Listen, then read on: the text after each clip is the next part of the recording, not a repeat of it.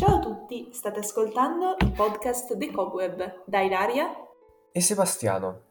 Cavoli, in queste puntate ci siamo dati da fare, i pazzi, la banalità del male, l'amore platonico. Dovremmo prenderci una pausa.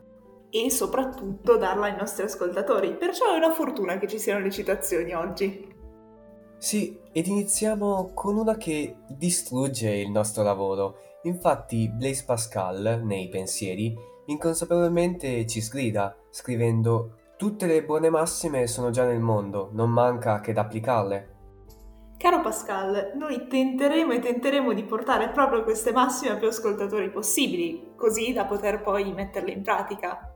Il nostro salto temporale è ormai diventato comune, perché non riusciamo a restare in una stessa epoca con due filosofi successivi, e ci porta da Eric Fromm, psicologo, filosofo e psicoanalista nato proprio nel 1900. Dal libro Dalla parte dell'uomo riportiamo questa bellissima frase.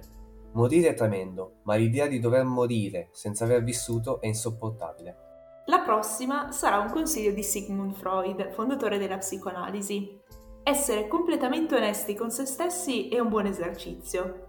Già da stasera dobbiamo tutti metterci all'opera. Non sarà sicuramente semplice, ma perché non provarci? Oggi facciamo i passaggi più improbabili fra gli anni di storia, perché farà parte della puntata di oggi anche Baruch Spinoza. Nella sua opera capitale Etica troviamo parole semplici per spiegare un'esperienza molto comune. La paura non può essere senza speranza, né la speranza senza paura. Perché non portare anche Sant'Agostino con noi? L'ira è un'erbaccia, l'odio è albero. Terminiamo proprio con lui. Essendo vicino a San Valentino, amate amiamo, anche se lo dovremmo fare sempre.